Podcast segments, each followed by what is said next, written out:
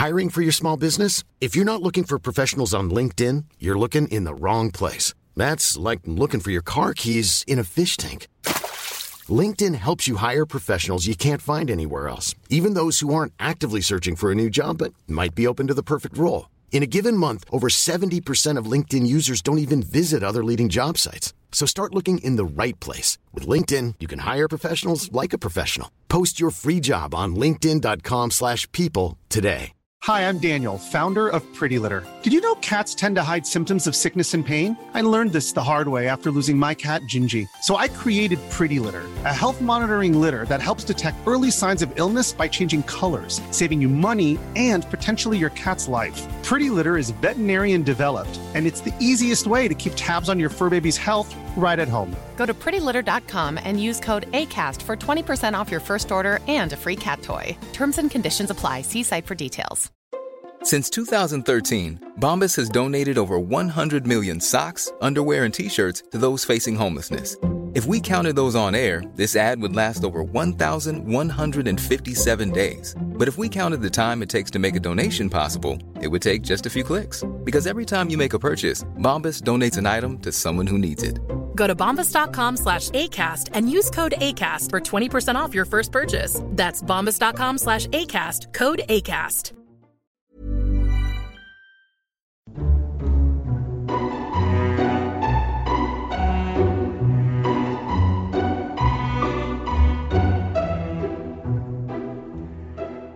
Hello and welcome to Lore Watch, a roundtable freeform discussion about lore in the games of Blizzard Entertainment. I'm your host, Joe Perez, one of several lore-focused folks from Blizzard Watch, and I've got my stupendous co-host with me today, Matt Rossi. How you doing today, Matt? Hi, that's a loaded question. I turn 49 tomorrow. So, yeah, um, I'm still alive, and that's going to have to do. I mean, that's I'm, I'm sure as many of our listeners would uh, would would agree is better than some of the alternative sometimes. And well, I'm happy that you're still here. But we're going to be talking about things that are also kind of dead, but not really because things are weird. We're going to be talking about lore in the games of Blizzard Entertainment, and I'm going to go ahead and uh, say up front there's probably going to be a lot of talk about Shadowlands because we still have a lot of questions to get through from you, our wonderful listeners. If you do have questions for us, uh, whether it's this podcast, the other podcast, or the queue, uh, be sure to send them in. We do have uh, several Discord channels dedicated specifically to asking these questions. As a matter of fact, most of these questions actually do come from our Discord, so thank you very much. Uh, we do have one set aside for our patrons to sort of reward them as being uh, sponsors of our wonderful products here. Uh, so if you are a patron, we have one set aside for you, and we try to go to those first, but we want to make sure that everybody else gets a chance as well. And if Discord isn't your thing, you can send those questions in to our email address at podcast at blizzardwatch.com. Uh, if you have sent up anything in there, I apologize. We haven't gotten to them yet, just simply because we've actually been quite fortunate and have quite a number of questions from you. Uh, so thank you very much for sending those in. And thank you very much for your continued support. Uh, so we're going to go ahead and kick things off right here. Uh, so hello, Rage Meter Rossi and Totem Placer Perez, a Skardashian, orc warrior from Grizzly Hills and Patreon supporter. Well, thank you very much, Skardashian. I'm leveling through Mount Hyjal where the ancients are returning. During questing, Ysera says, the rift that weakens the boundaries of this world has hastened the return of powerful allies. Later on, Tarek Ragehowl states that the ancient Lo'Gosh appeared on both Azeroth and Draenor in many forms. This reminds me of Elune appearing on, on different worlds. Two questions. What rift does Ysera speak of? How does the return of these powerful allies relate to what we've learned about the anima and loa regeneration in Shadowlands? Or is this something entirely different? Does this give any clues as to when the machinery of death, quote unquote, broke?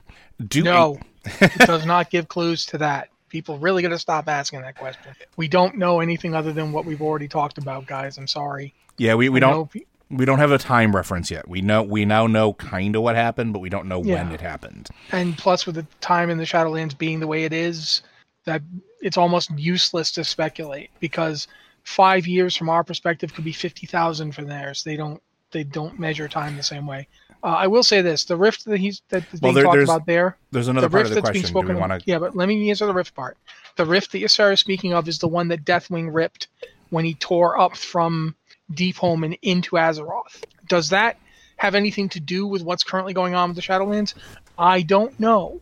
I do suspect that it probably did weaken the barrier between Ardenweald and the Shadowlands. I mean, and and uh, the Emerald Dream, but I don't know why it would have. Keep in mind that the various elemental planes were created by the Titans, specifically by uh, Highkeeper Ra and our old friend and current foe, Helya. They're the ones that made those four elemental realms. So, what Deathwing did when he punched through might have had an effect on the entire setup that they put in place. And we're starting to learn a lot about the Emerald Dream seems to predate the Titans. Yeah. But we know that the Titans did something to it, specifically Freya. And it's quite possible that it's whatever it's it's related to whatever Freya did to the Emerald Dream that is connected to what Deathwing did here. We because we also saw that the old gods were attacking the Emerald Dream. Uh, in Legion, we got to see the fallout from that. I still have the Void Rose in my bag from that because why so, not? And we saw Ysera involved in that. Ysera, the shade of Ysera or reflection of Ysera. And spoilers for uh, Shadowlands, but Ysera comes back in Ardenweald as a I don't know how you would put what exactly happens to her. You want to talk about that, or do you want to talk about something else? So let, yeah, let's it. let's talk a little bit about it because I, I, as I've picked Ardenweald as my covenant, I've actually literally just got through some extra stuff today that gives me a little more insight into it. Which, if players out there have already done this, I apologize if I'm telling you old news. But for those of you that didn't choose Ardenweald or are still going through your upgrades for your your covenant, this might be some new new news for you. So one of the things that I found very very interesting about uh, how Ardenweald works is that there are two different ways, apparently, that things are brought back to uh, life. There is a it's the grove of awakening and this one seems specifically for those souls that are going to be awoken inside of Ardenweald to stay in Ardenweald. And that this is important because this is where we take Ysera's seed. Uh, so as you're doing the questing, you get the you're told that there's this one wild seed that's been saved, being struggled uh, struggling with nightmares and everything that's happening. And we find out throughout this questing that it is Ysera. We help her deal with her nightmares, which involve uh, murdering her friends over and over again. So the whole Temple of Elune battle in Azsuna, uh, or Val'sharah, excuse me um, the uh, her succumbing to the nightmare, all of the things that involved uh, Xavius and all that stuff, all of those things you deal with and bring her peace and you actually beg the fairy queen, the basically the winter queen, to bring her back, and not just you, but every single member of the court, every droman, every uh, important fairy, even the members of the Wild Hunt who you've helped out through this entire time. All of them are saying, "No, you're going to bring this seed back to life," and the queen's you know response is okay well we're going to bring her back to life but they bring her back to the grove of resurrection or grove of awakening where she is awoken and her eyes turn to the blue of the fairies. She's now part of ardenweald and this is something that they make very very clear. It's not that she you know can go back. She's not reborn in a way that she can go back to azeroth which is very fascinating but she's stuck to serve the grove now. Um, now there is another section that is the queen's conservatory and it's one of the items that or one of the places that you can actually unlock if you choose the covenant. And as you do this, you actually nurture wild seeds. You put souls into wild seeds to resurrect them and send them back to their world. Now, in game mechanically, it's just to give you uh, extra bonuses, whether it's consumables or uh, it's very similar to like garrisons where you would, you know, have the the farm or have the mine that you could go into and get things, get get crafting materials. This gives you crafting materials or anima or cosmetic things as well. Um, but it's fascinating because there is a separate section that is not widely used, at least by the rest of the fairy court, and all of the NPCs in there are very specifically dedicated to this particular conservatory. Like they don't go anywhere else, uh, unlike all the other fairy court uh, members who can basically go wherever they want to any of the groves that they want and travel throughout Ardenweald. It's also separated like its own little subplane within Ardenweald mostly I think to keep it safe from outside incursion. So like it's almost like this floating platform in the middle of nowhere. Like you can't you can see Ardenweald, but like you can't see down. Uh, it's really well removed, but the souls you bring back, the souls that you nurture back to life, that you awaken, they emerge from the wild seeds and they look very much like the Titan souls. Uh, they're the constellation of stars inside of the gaseous forms, and then they leave and go back to their uh, go back to their plane. And how you're introduced to this too is fascinating as well, because one of the first things you do is the queen takes you through the ceremony of resurrection. And by doing so, she's resurrecting a cloud serpent. And not just any cloud serpent, it's the cloud serpent that's hanging out in the veil, uh, the one that you need all those. Sky- not not Sulon, the one that you need the sky shards to get at. Oh, okay. So it's the red crackling lightning uh, cloud serpent, and you're sending it back to Azeroth. Like that's the first thing you do.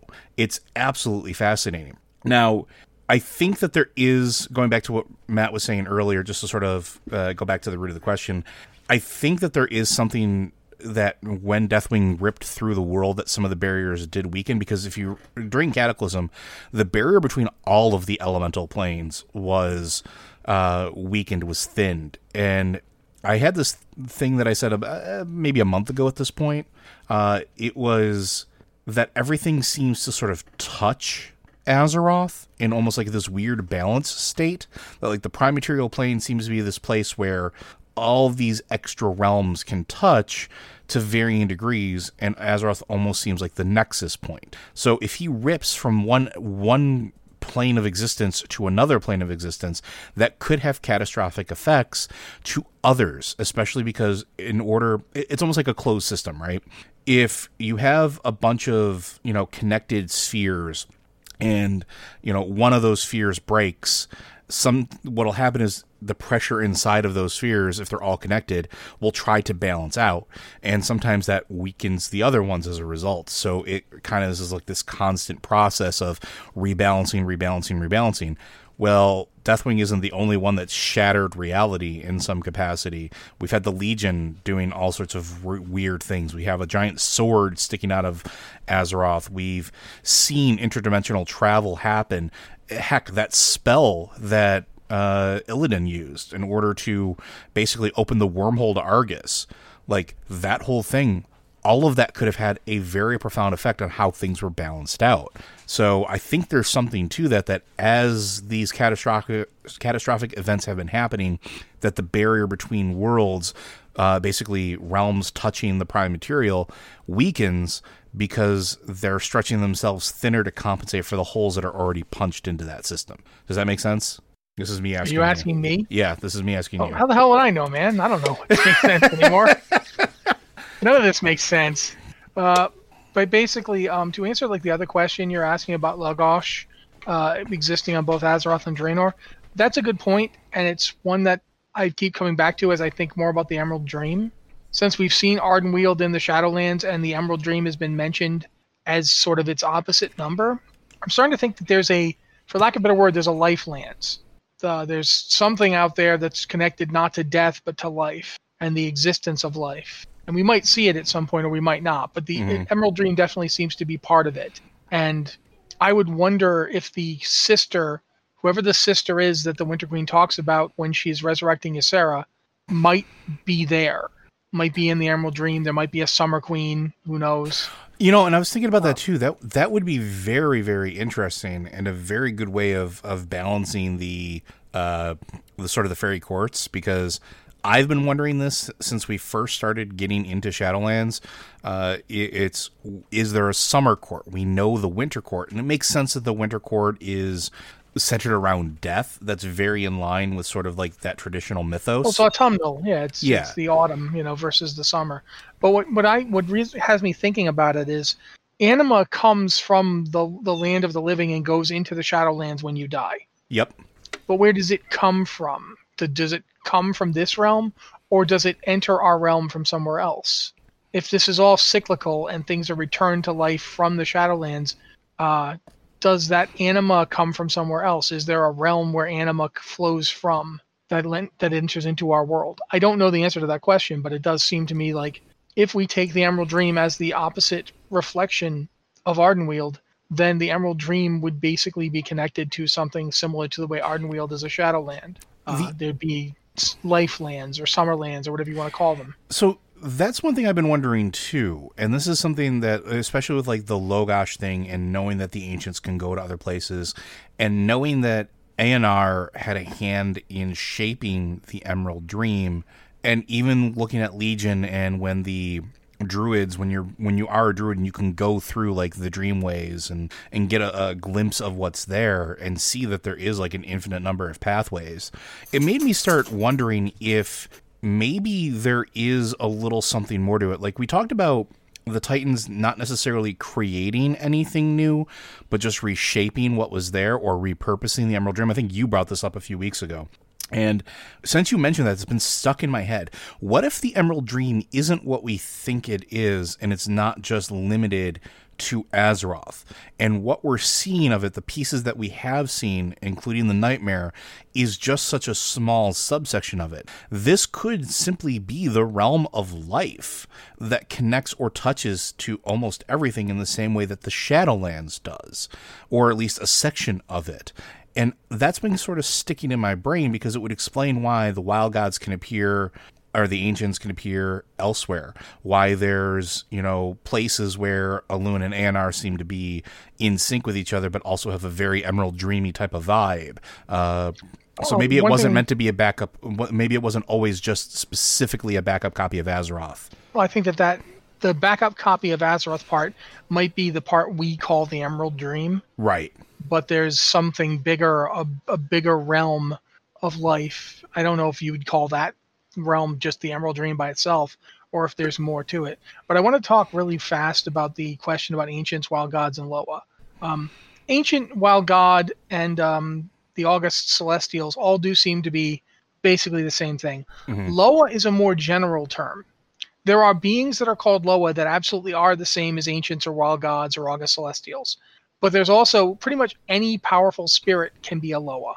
Like they, the, it would be from a troll conception, the Winter Queen's a Loa. Yeah. The Jailer's a Loa. Yep. Uh, the Arbiter's a Loa because they're all Loas to the trolls. The trolls, like I mean, when the when the trolls meet wisps in in Mount Hyjal, they consider those Loa. Loa are any powerful spiritual being. It doesn't. It's a catch-all. They use that word the same way we would use the word spirit. Yep, they really do. So uh, that doesn't mean it doesn't really answer your question because you're asking, are they uh, uh, you know, are they different things? Are they the same thing? Ancients and wild gods and August Celestials are all basically the same kind of thing. There's a little difference between them, and that could just be the way that they're interacted with. We don't know for sure, but they're definitely all pretty similar.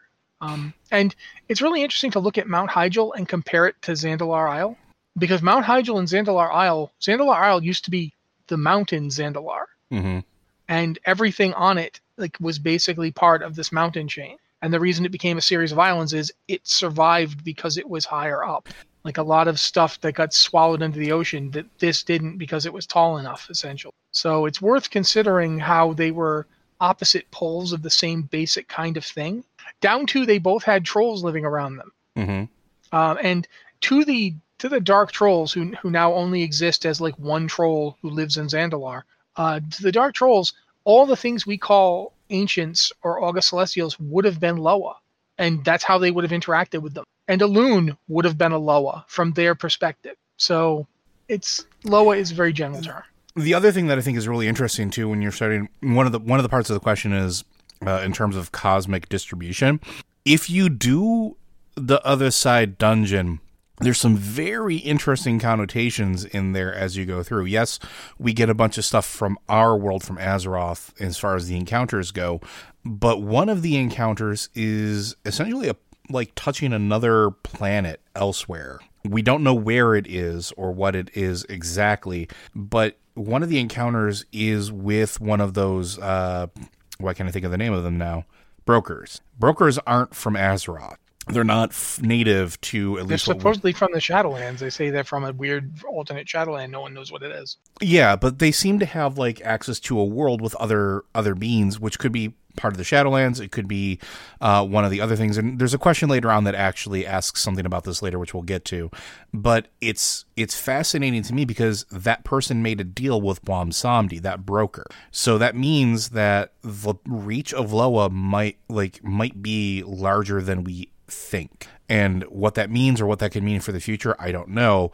But I think in terms of cosmic distribution, I think even there, it's just based on how powerful that particular spirit or god or ancient or Loa, whatever you want to call it, is and what its sort of like domain of influence is as to how far it can reach or where it goes to look. Because even Mueh'zala makes references to something beyond just Azeroth uh, and not just the Shadowlands. It's very vague, but it is there when he's talking with Bwonsamdi and having his argument back and forth with him in the other side. So there might be more to it, and we might see more about that in the future. I'm actually kind of hoping we do, because I think now that we're in Shadowlands, it is a perfect opportunity to learn some interesting things in particular about the ancients, the wild gods, and the Loas, and how they interact with the world of the living. So hopefully that answers your questions.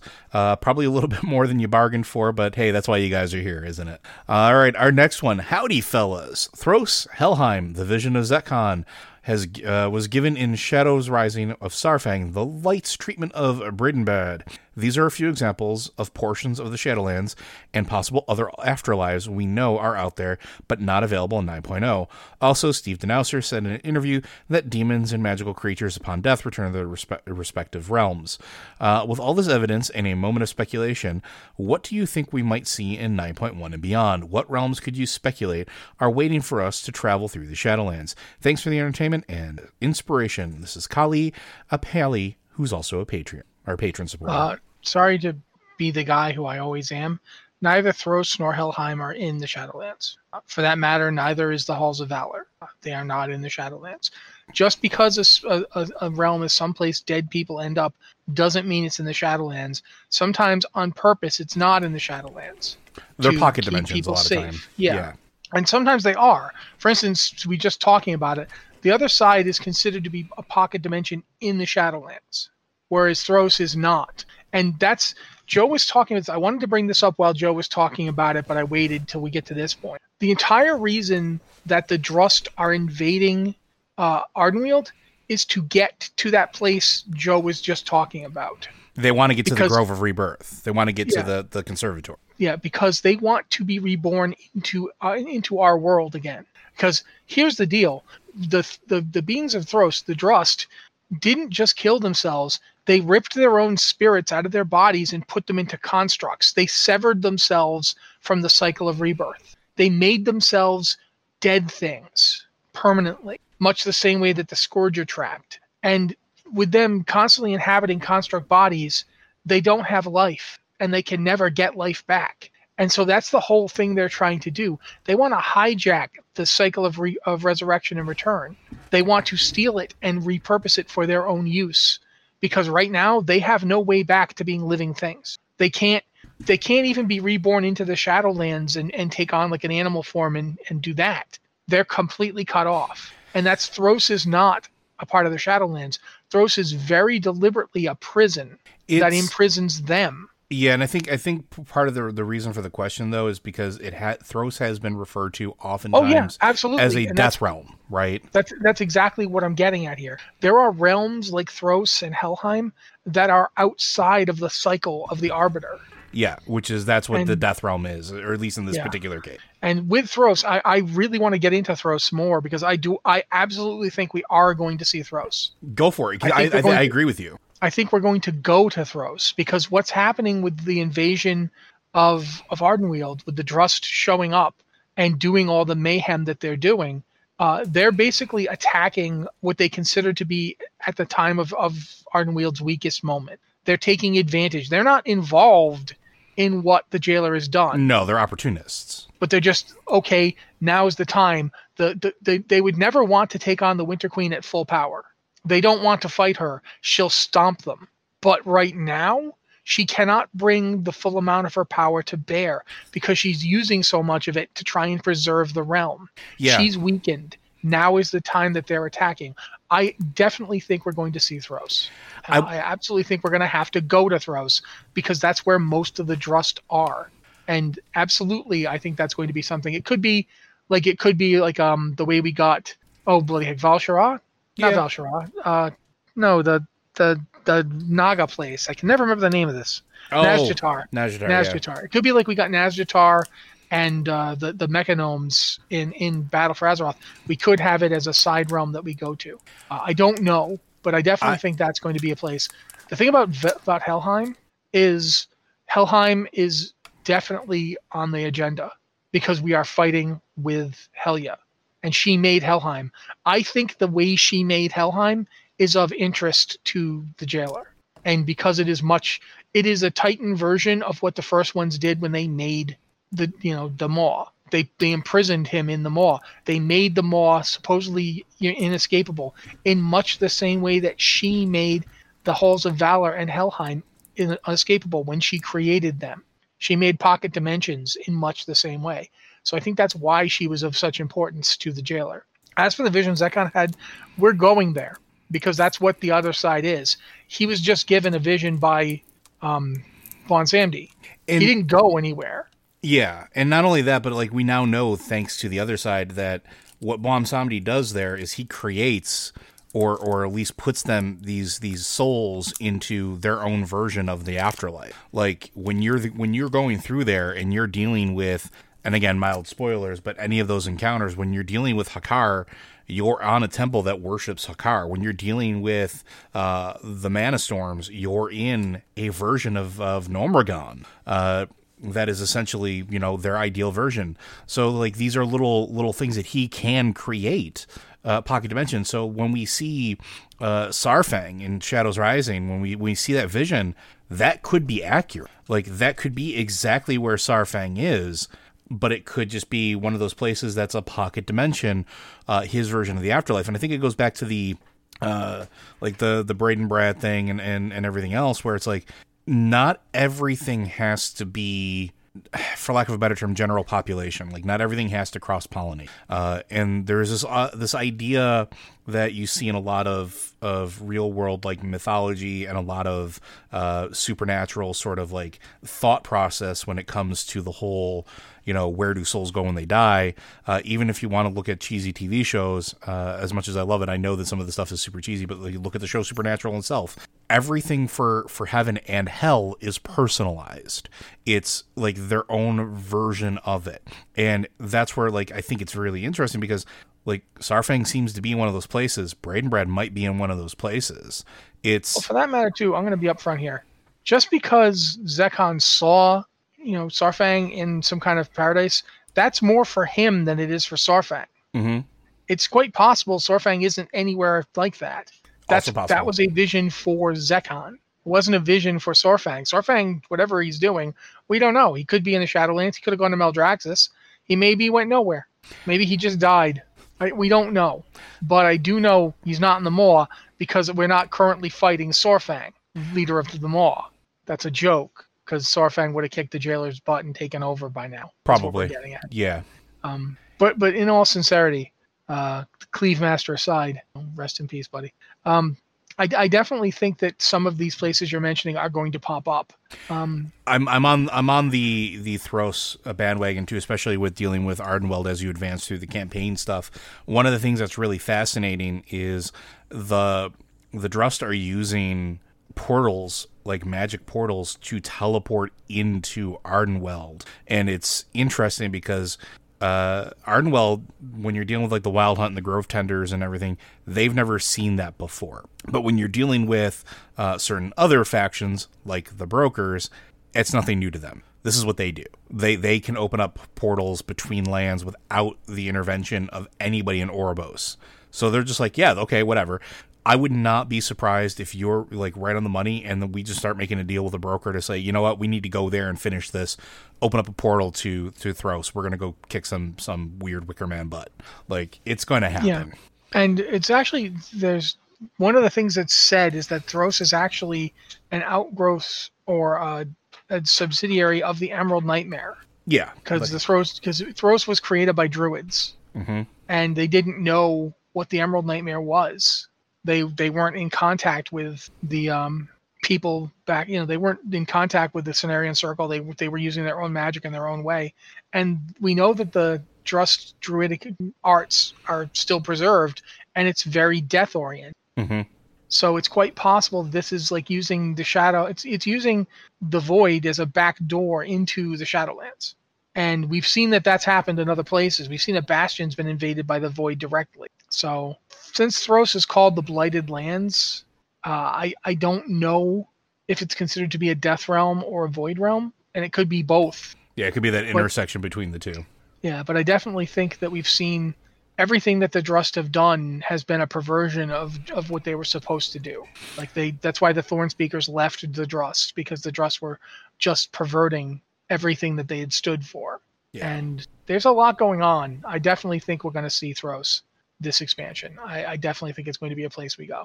And I've been saying this since the beginning. There's an infinite number of possibilities of places that we could go. It's going to depend on uh, where the teams want to take us. Um, I will be very interested to see what new places make an appearance because I honestly feel we're not just going to be limited to like four or five, maybe six realms. There's probably going to be more the uh, map looks like that. That's what they're giving us. I mean, there's yeah. a lot of empty space on that map. There's a ton of empty. So we'll get to more places, I'm sure of it. And I, I have trust in Steve team with the story that they're going to tell. That wherever it's going to be, it's going to be pretty dang. But hopefully that answers your question, Kali. Uh, but we're going to move on to our next one here. Uh, hi, Watchers of Lore. Quick question involving wild speculation or inviting wild speculation. Do you think the brokers share an origin slash history with the Eternals or sorry? Wow, Eternals. Ethereals. I have Marvel Comics on the brain, sorry. Uh, both seem to be extra worldly, extra mortal, question mark, uh, beings who physically form, who, whose physical form is energy wrapped in more solid matter, perhaps by the same necessity in both cases. And they both share an interest in fantastical commerce and a turning a profit off adventurers. Uh, even their voice effects are similar. Don's tinfoil hat. Cheers, Razorbug. Er, yeah, Razorbug. What do you think? No, I absolutely don't think they are related in any. Um, I think we know the brokers are like from what we know of the brokers, they come from an unnamed realm of the Shadowlands. Mm-hmm. Now, I suppose the case could be that they are. Here's the thing: we don't know exactly what happened to the Ethereals. We know that their bodies were destroyed, and they had to use, you know, magical bandages and so forth to maintain their now arcane spirits existing on on our world. So here's a, a possibility if we want to postulate a broker's ethereals relationship, it could very well be that the brokers are the anima of the ethereals. When they were sundered by what happened to K'aresh, their spirits were split, and part of them went to the Shadowlands, where it couldn't be part of the cycle. It couldn't be judged because it wasn't whole. We know that when someone dies, but they're in a weird case, they're not they're judged as a you know part they're judged as a whole. The the various pathways are all considered part of one spirit and they're judged as that spirit. I don't understand this. It's never made a lot of sense to me but it's what we've been told. Like for instance when one form of when our version of the original Gul'dan died apparently his his entire soul all the versions of Gul'dan that existed were judged even though there was another Gul'dan running around you got me as to how this works. I don't know. Time doesn't really exist there, so people can die at variously different times, and it doesn't matter because in the Shadowlands there is no time. So you're all going to die eventually. You all die eventually. You all get there. I, I got you got. That's just what it is. So if the brokers were split off in that way, and they're you know part of them went to the to the you know the, the Shadowlands, it might very well have ended up in another realm and not been judged because they weren't whole. They weren't the whole being. And the rest of them isn't ever going to go to the Shadowlands because they're now this weird arcane presence that exists in our universe. Like I've never heard it explained to me whether or not you can actually kill one ethereal. Mm-hmm. Like if I if I kill them and they their their wrappings get ripped open, can they just drift over and find a new body like like Wildfire from the old Legion comic books? Like, can they just get a new suit? Like, oh, I got some new wrappings. I'm fine. I don't know the answer to that question.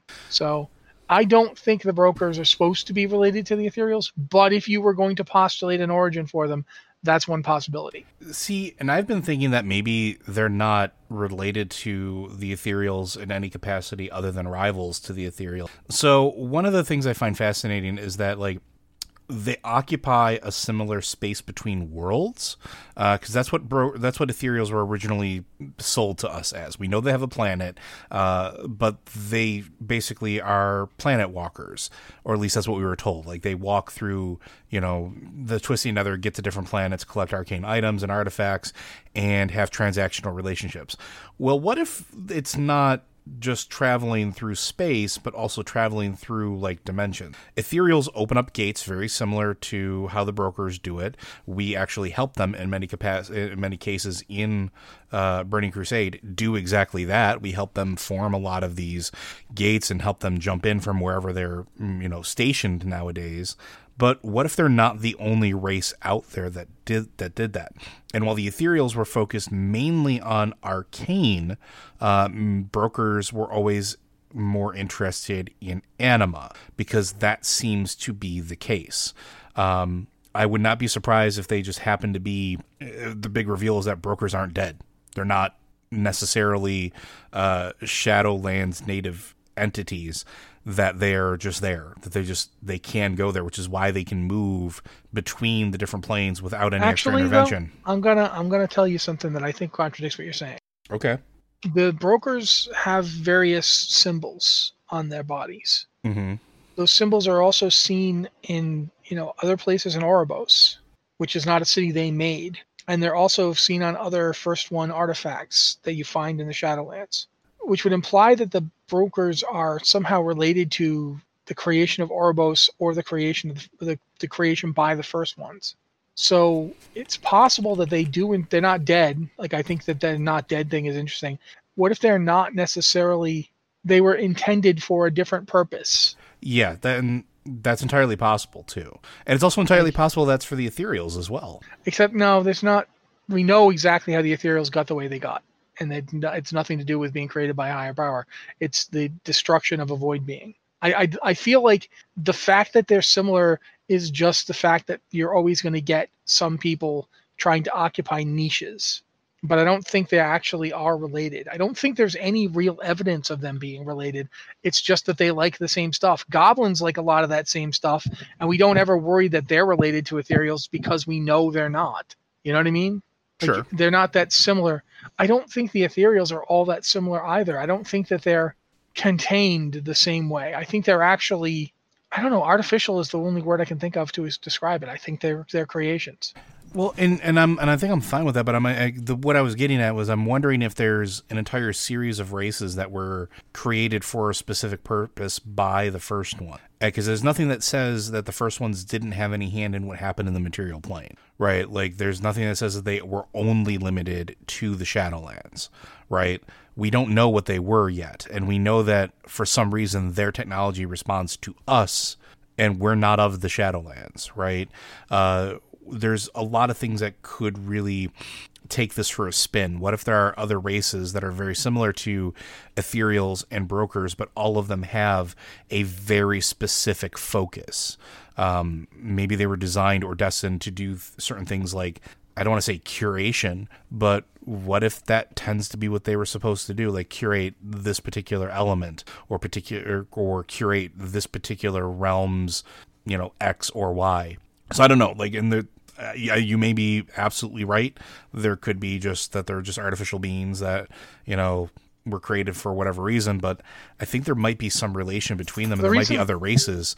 Yeah, but the reason that I, I don't, I mean, maybe you're right, but the reason I'm not going for this is because we know exactly that the ethereals used to just be physical beings like everybody else. They that, just used to be fleshy people, and it's Dimensius, the all-devouring's assault on K'aresh, and it was their attempt to stop it that caused them to get ripped like into you know beings of energy as they are. Whereas the we have no reason to believe that the brokers were ever anything but what they are. Now that's the only reason that I don't necessarily see any specific connection to the first ones uh, or anything. I mean, it's not saying you know for all we know the first ones made the entire bloody universe. Yeah, which and everything in it. We don't know one way or the other. There's nothing to to give us that connection right now. I'm not saying it isn't there. I'm not saying you're not right. I'm saying as of right now, I don't see anything that leads to that. You know, it, it is speculation. Sure. There's there's nothing in the game right now that that's if anything, the ethereals and the brokers are actually very different. Uh, and it part isn't just the fact that the brokers are interested in and commanding such a uh, thing about anima. The ethereals aren't specifically about arcane. They don't want it. They're they're brokers of their own sort, but they're not trying to you know they're not trying to get arcane stuff necessarily.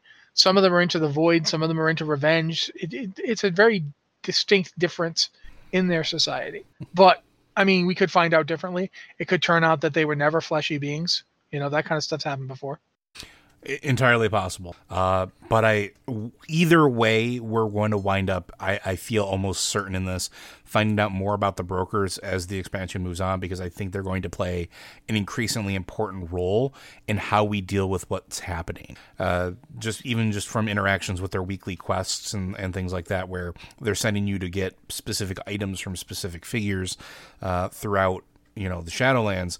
I think it's going, and, and with everything that's happening with uh, Ve'nari in the Maw, there's going to be uh, some form of climax, some form of like culmination of of our dealings with them. I think. Uh, so we'll find out more for sure. It's just going to take a matter of. Time. All right. Our next question comes from uh, Shad, who is a Blood Elf Paladin from Hyjal, U.S. Uh, while completing Sojourner of Bastion, I was working through the Spear of Calliope or Calliope, whatever. I don't know how you pronounce, uh, which is a fantastic storyline, if only for the quest that is an homage to Indiana Jones and the Last Crusade. The spear is the item, a reference to the spear of Joseph. Uh, you have to kneel for the first challenge, and you have to disable traps so an arrogant person can follow you. Before that quest, you can go on a quest, Mark of Humility, during which an NPC tells you that they foresee that a current enemy will become an ally and that they hope you will have the humility to see the true path. I know this could be ref- uh, referring to anyone, but let's set aside the it could be anyone and assume this statement will be resolved this expansion and is someone we have already seen since the expansion launched. Logically, I'm guessing one of four entities: Sylvanas, Helya, Jailer, or one of the or one or all of the Forsworn. What are your thoughts? Uh, go with that one first. Yeah, I was going to say Uther is the seems like the the yeah. logical one. They even like don't you even don't kill Uther and you can find him at the end. So I assume it's going to be. But I feel like that's the setup. I think so too, and I think that's. I don't want to say the most obvious, but it makes the most logical sense, uh, especially with everything that they're building up with Uther and his story, as far as his involvement with Bastion and the Forsworn goes. Uh, there's even conversations like as you're doing going through the Bastion questing and getting like the memories of uh, the hand of uh, was her the hand of devotion I think I can't remember who she was before she decided to become Forsworn. Interesting hand of loyalty. Hand of loyalty. Thank you. Because um, that's the big clue that Devos is in fact not on the up and up. Yeah. So you have that, and there's comments that are made that like you know he's not going to be truly a forsworn. He's you know unstable and all those other things. Like they're they're dropping pretty heavily that Uther's going to swing back around, and I would not. I'm not going to be upset when that happens. So uh, but I think that that's pretty much the surefire bet for that. Uh, the second question here from Shad is Are the first ones not the head of each of the Shadowland zones? The impression that I got from the main campaign story is that they are the first ones, uh, and the jailer is one of them, or have we not met the first ones yet? No, we have not we have met not, the first ones nope, yet. That's definitely not. The, the ones that you've seen are the Eternals, and they are definitely they're on the same level as Titans basically. They're not the the first ones. If they were the first ones, the jailer could presumably use the first one's portal that you used to get out of the maw. He can't, so clearly it's something beyond him. Mm-hmm. Yeah, uh, I don't really think there's anything more deep than that. All right, uh, our next set of questions, and there are three of them here. Uh, this is from Redzian, a Night Elf Druid from uh, Kalastraz. So I have two comments and a question. Well, sorry, two comments and a question. One, in a recent lore watch, Matt mentioned that Oribos reminds him of Babylon 5. I'll go you one further and say that Kasher and Kadelen are named after Sheridan and Delenn, and in their uh, annoyed dialogue, Kasher mentions wanting to be left alone, all alone in the night, and Kaden has no desire to babble on. Yeah, I mean that's pretty on the nose. Uh, two, I have a theory that the skull in the Fatebringer sword is actually the skull of Renault, Alexandros Mograine's eldest son. It seems fitting as Renault was the one who betrayed and killed him. Uh, and then three, this question has spoilers for Ardenweald's story. So during the story, we learn that the wild seeds are nurtured with anima until they are ready to return to their world. We find out that the wild seed that bonds to us is Ysera. Does that mean that she was destined to return to Azeroth until the Winter Queen used her dwindling anima to save her and thus binding her to Ardenweald? Could that mean that the other dragon aspects could go through the same process when they die? Uh, so do you want to go first, or do you want me to go? I mean, I I don't know. Um, Ysera kind of had a specific relationship to to the Emerald Dream and thus to Ardenweald. Um, but I mean, I guess it's theoretically possible. Uh, if they haven't already been, you know, sucked dry by the, the you know Wild Hunt and the Winter Queen to, to preserve Ardenweald, then maybe maybe we were going to get um, Malygos back. I don't know. I've wanted Neltharion to return. Like I've wanted him to be in this expansion. I've seen no sign of him, and I doubt he will come back. But I definitely wanted that. Uh, I think it would be fascinating to see a sane, composed, no longer affected by the old gods Neltharion. Yeah. Even if he just appeared in the Shadowlands and he didn't go back to Azeroth, just imagine the conversation he could have with with uh, Wrathion. Uh, there, there's a lot there I would love to see, but uh, I don't know if they, if they if, could it mean that if the people at Blizzard wanted it to mean that. I don't know. Uh, for all for all we know, in fact, Ysera would have reappeared on the Dragon Isles, and that's how we're going to get the Dragon Isles expansion uh, that we've been talking about forever and ever. Maybe like there's you know maybe Neltharion's been reborn there. I don't have an answer to this question. I do think it's possible uh, if the Blizzard wants to do that. I definitely think they've given themselves room to do it if that's what they want to do. Yeah, and I'm sort of in the same camp. I think I think they could do that if they so choose to, but I think most of it is that Ysera had sort of a special bond uh, with the Emerald Dream, and as a result was almost being treated like one of the ancients as far as the cycle of rebirth goes. But the distinct impression that I get from doing the Ardenweald stuff during, during the Covenant is that anybody can go back it's not just limited to you know the ancients and the old gods and the loas and and you know supremely powerful beings. It's anyone that the winter queen deems worthy of going back essentially. And i starting to take the fact that she bound Ysera in the way that she did as almost like a I don't want to say like sticking up, you know, two fingers at her sister, but I think it is kind of that sort of like not nice response to being demanded upon when everything else is going sideways. It's like, okay, I'm going to use what limited anima I have to bring her back, but she's going to be bound here, not going to be sent back to her world like you like you assumed that she was going to. Because otherwise she would have taken her to the conservatory instead of the Grove of Awakening. And you would have had a completely different, you know, set of of, of anything. So could they do this with the other dragon aspects? Probably. Um, the way that it sets up, any spirit that, that can be put into a wild seed and fed anima and resurrected through that grove, through the conservatory, can and will be sent back to whatever their mortal realm is. I don't think it's limited. So Blizzard has all the wiggle room that they want here. Uh, it could be a thing where maybe uh, what is it, Korialstrasz? I think that was the mate of Alex Alexstrasza. Yes, Korialstrasz. Yeah. Uh, Krasus. Krasus. Like maybe he gets sent back and he's on the Dragon Isles and that's where they come back because we don't know how. That's the other thing. Like we don't know when something comes back, where they come back. Like that has not been explained. Like we know Loa come back, we know Wild Gods come back, but it's We've seen it in case of one. yeah We saw Cenarius return, and he returned through a portal in Hyjal. that had to be opened by us. Yeah. So it's quite possible that there's some places where you can bring them through. I, I don't, but but I think in general, yes, it's possible to go a little bit in about the whole, you know, Renault. I mean, maybe, uh, maybe it was his skull, but that would imply that Alexandros Mograine went back to our world and grabbed his kid's skull, which I don't think they're supposed to be able to do. Like once you're there, you're not supposed to come back. So I don't think so. But you know, it's not that he would. I don't know that he would pause from it. Although I don't know that he has that kind of animus. He he struck his son down, and that's actually interesting because you know I just got done saying you're not supposed to be able to come back, but yeah, it's true. Uh, Alexandros appears and kills his son. Uh, maybe he brought it back with him. I don't know. That's a good point. Yeah, I mean it's entirely possible. Uh, but yeah, I don't know. Hopefully that answers your question, and I don't know. I think we'll find out more about uh, Alexandros, his role, and how he's got Fatebringer set up as that sort of storyline progresses. So if you have uh, chosen to go to, to the Bone City, uh, route of your covenant, please report back and let us know because I'd be curious what you guys run across as you. Our next question comes from Tetsemi. A question for Lore Watch: How similar are the Tauren and the Night Elf cultures in regards to Earth Mother slash Elune worship? Is there a mutual respect there culturally, or are they at odds? Um, I think until they burned the tree, there could have potentially been a respect, but I think that's all gone out the window now. Uh, in terms of culture, um, in terms of the way their cultures approach these things, night elves tend not to really talk about the world or the Earth Mother itself. And to the Tauren, Elune is just one of two figures that kind of deal with the Earth Mother as subsidiary units, like the eyes of the Earth Mother.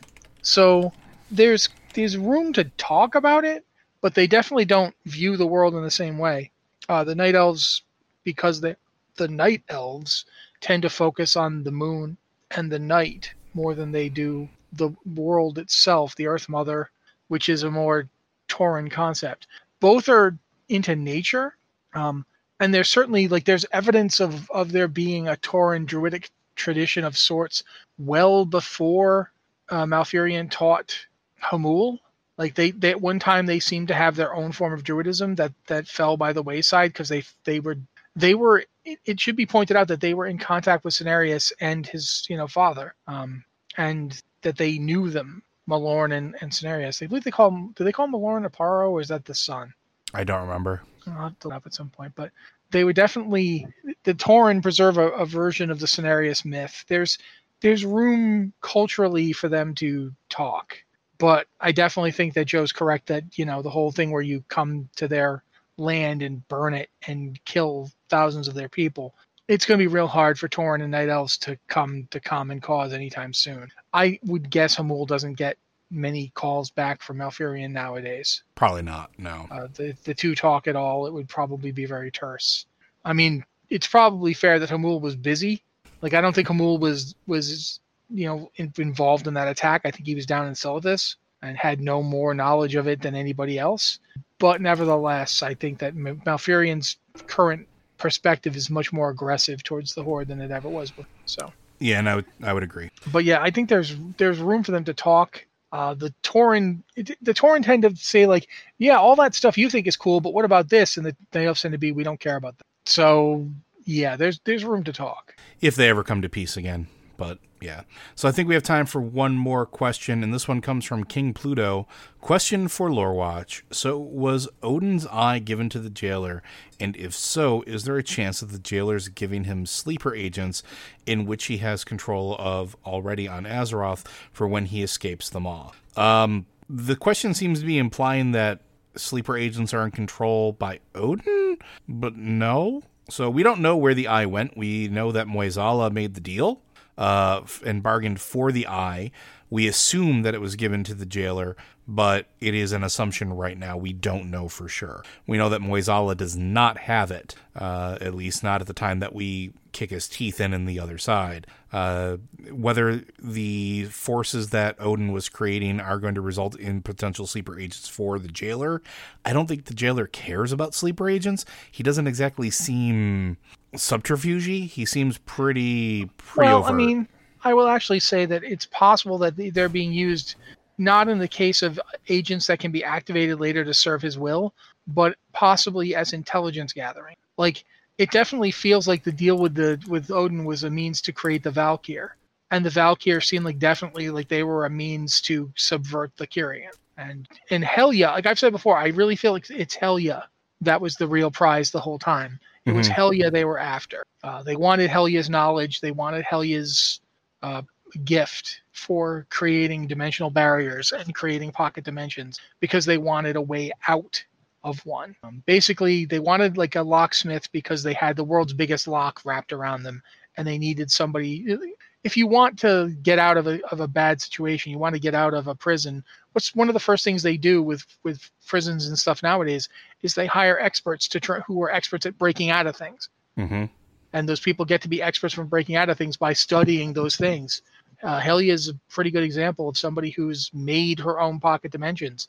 She's a good person to look at how to get out of this one. So that's my theory about what Mueh'zala was after. I don't I don't think, however, I think it's possible that Odyn's eye is being used to spy into our world. And quite agree. possibly looking through Odyn himself, or the things, any of the the the Valkyr that Odyn creates. or any of the be. Valarjar. Yeah, maybe we don't know.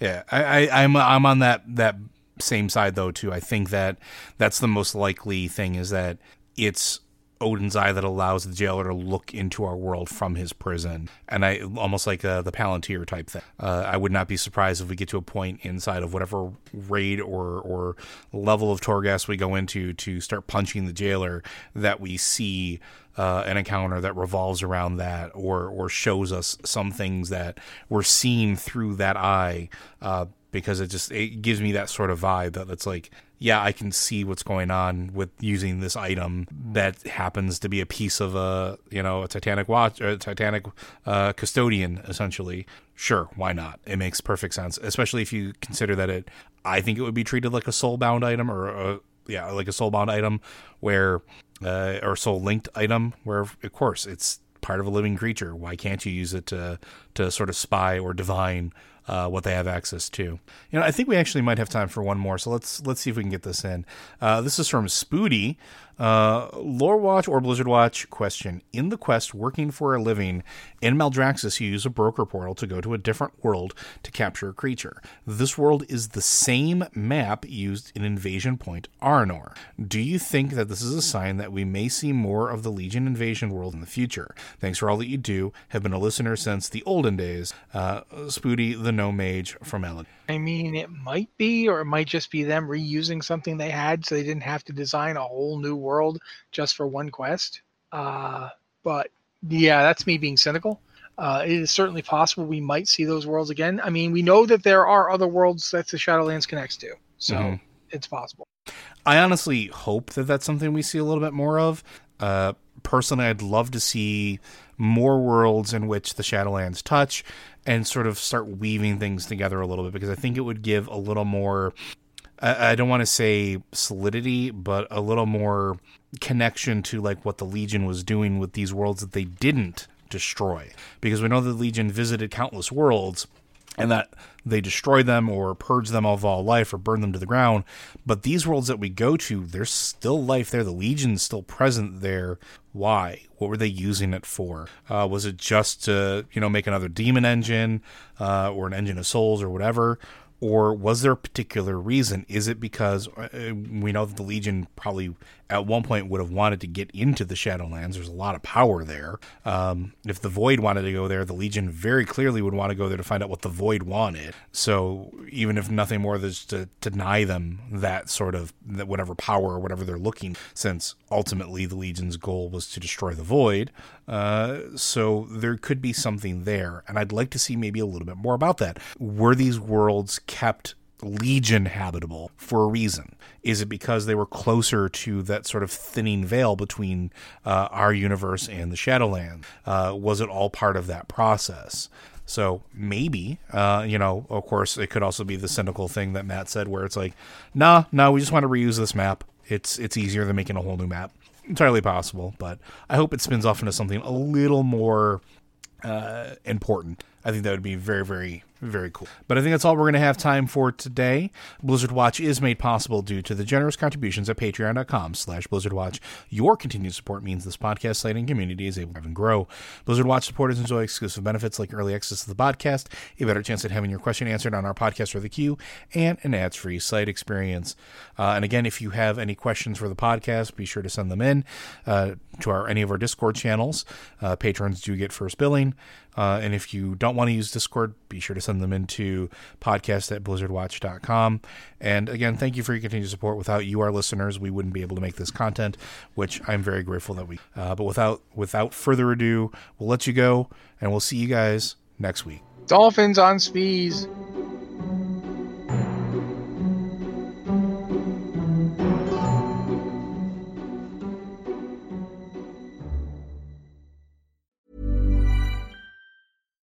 Hi, I'm Daniel, founder of Pretty Litter. Cats and cat owners deserve better than any old fashioned litter. That's why I teamed up with scientists and veterinarians to create Pretty Litter. Its innovative crystal formula has superior odor control and weighs up to 80% less than clay litter. Pretty Litter even monitors health by changing colors to help detect early signs of potential illness. It's the world's smartest kitty litter. Go to prettylitter.com and use code ACAST for 20% off your first order and a free cat toy. Terms and conditions apply. See site for details. ACAST powers the world's best podcasts. Here's a show that we recommend. So, Robert, tell the people what's a pretendian? It's just what it sounds like, Angel a pretend Indian. Someone who fakes being one of us? Someone who impersonates a native. We're talking about real scammers and con artists. There are pretendians teaching at universities, pretendians running governments, pretendians in Hollywood. On our new podcast, Pretendians, we'll tell you the incredible story of these jaw dropping frauds. Who are they? Why do they do it? And how the heck do they keep getting away with it? Listen to Pretendians on Spotify or wherever you get your podcasts. ACAST helps creators launch, grow, and monetize their podcasts everywhere. ACAST.com.